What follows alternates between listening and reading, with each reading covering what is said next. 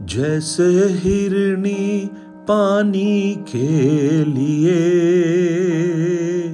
प्यासा मैं भी हूँ तेरे लिए। जैसे हिरणी पानी के लिए। प्यासा मैं भी हूँ तेरे लिए। तुझे ढूंढता हुआ तुझे चाहता हुआ मुझे खींच ले, मैं दौड़ूँगा। तुझे ढूंढता हुआ, तुझे चाहता हुआ मुझे खींच ले, मैं दौड़ूँगा।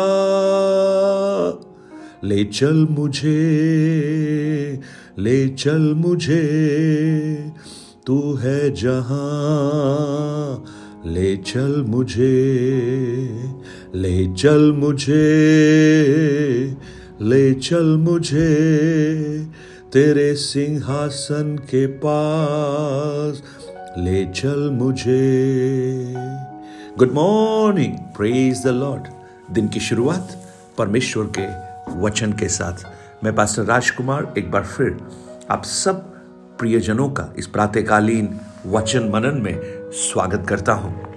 आज का दिन यहोवा ने बनाया है और हम इसमें आनंदित होते हैं। भजन संहिता बयालीस, उसका एक और दो वचन psalms 42 versus one and two जैसे हिरणी नदी के जल के लिए हाफती है, वैसे ही हे परमेश्वर, मैं तेरे लिए हाफता हूँ। जीवित ईश्वर, परमेश्वर का मैं प्यासा हूँ। मैं कब जाकर परमेश्वर को अपना मुँह दिखाऊँगा? कई बार जब आप रात को सो रहे होते हैं, अचानक से उठ जाते हैं, ऐसा लगता है, मानो आपका मुँह सूखा हुआ है और एक अजीब सी बेचैनी आपको लग रही है और आपको समझ में आता है, आपको पानी की ज़रूरत है। और जब तक आप उस पानी को पीते नहीं हैं, आप अपने जीवन में संतुष्टि को अनुभव नहीं कर पाते हैं। और जब आप उस प्यासी अवस्था में पानी पीते हैं, कितनी संतुष्टि आपको प्राप्त होती है। या नॉर्थ इंडिया में अभी गर्मी आने वाली है, पचास डिग्री के बीच में जब आप यात्रा कर रहे हैं, धूप सूरज आपके सिर के ऊपर हो और आपको प्यास लगे आपको ऐसा लगता है, आप मूर्छित हो जाएँगे।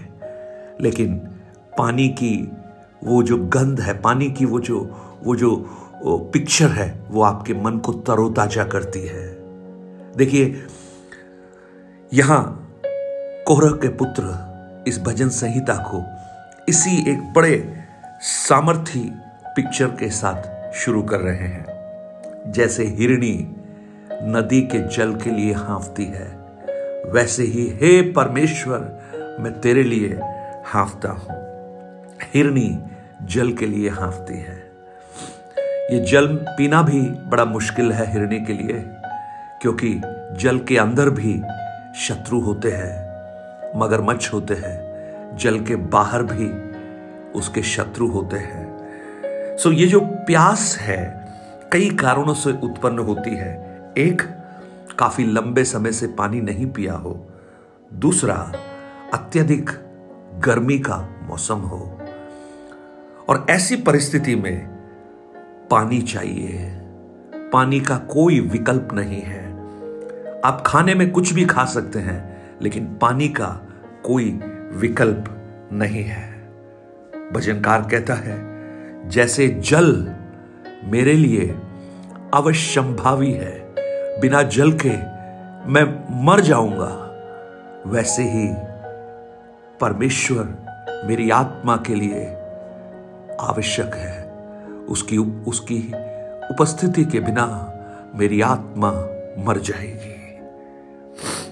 प्रेज द लॉर्ड आज मैं आपसे पूछना चाहता हूँ, आज प्रातःकाल जब आप उठे, क्या आपका हृदय उस परमेश्वर के लिए प्यासा है? क्या आपको लगता है कि मुझे उसके साथ संगति करनी है? मुझे उससे बात करनी है। क्या आपको लगता है कि आपको आज परमेश्वर की आवश्यकता है?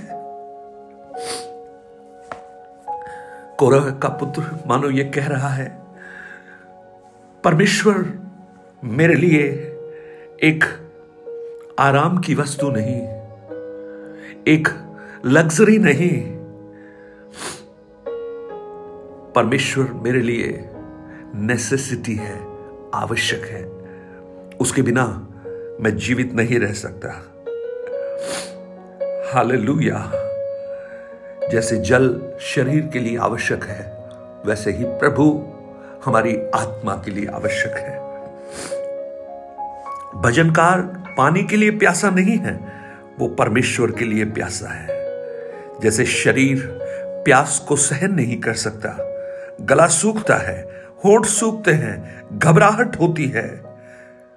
पानी पानी पानी मानो शरीर पुकार कर कहता है, वैसे ही भजनकार की आत्मा।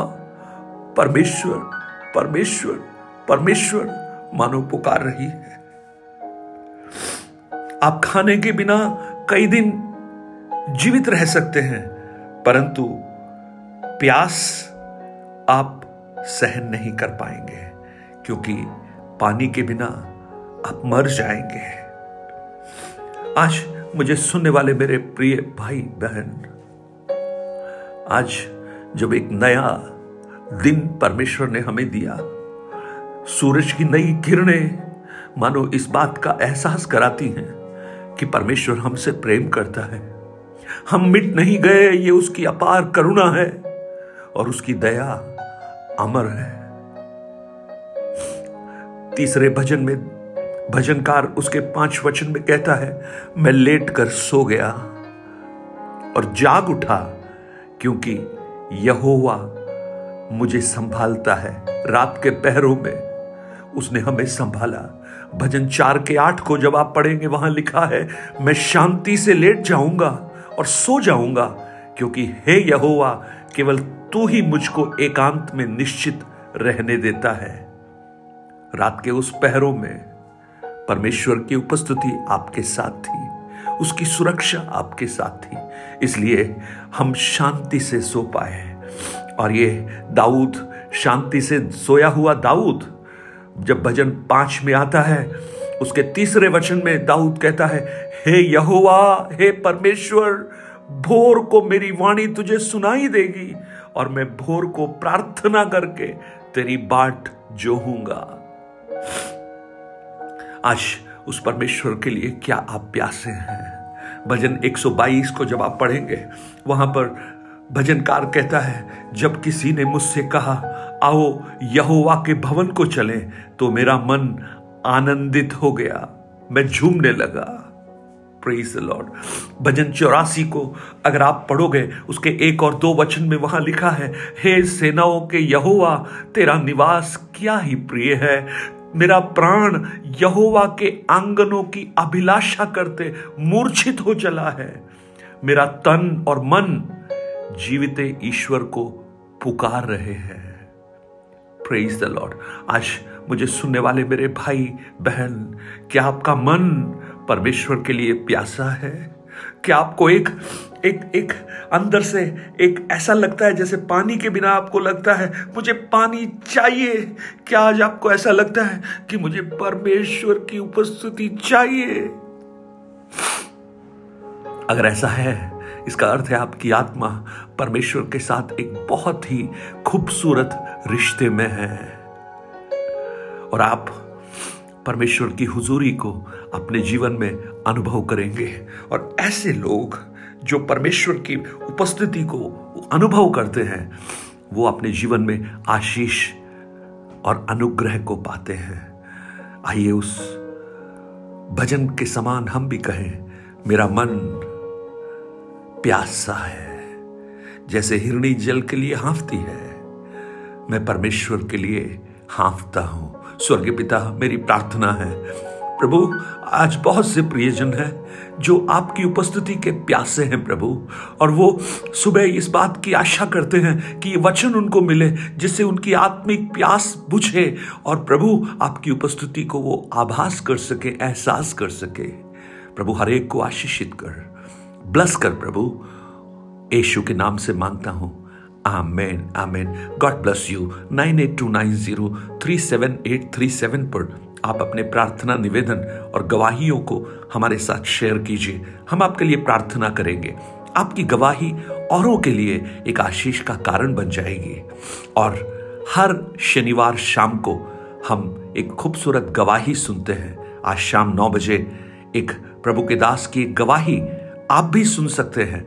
आप अगर उसमें ज्वाइन करना चाहते हैं मैं जूम का लिंक आपको मैं भेजूँगा। रात को नौ बजे से दस बजे के बीच में आप उसमें शामिल हुई है प्रभु आपको आशीषित करे। Have a blessed day God bless you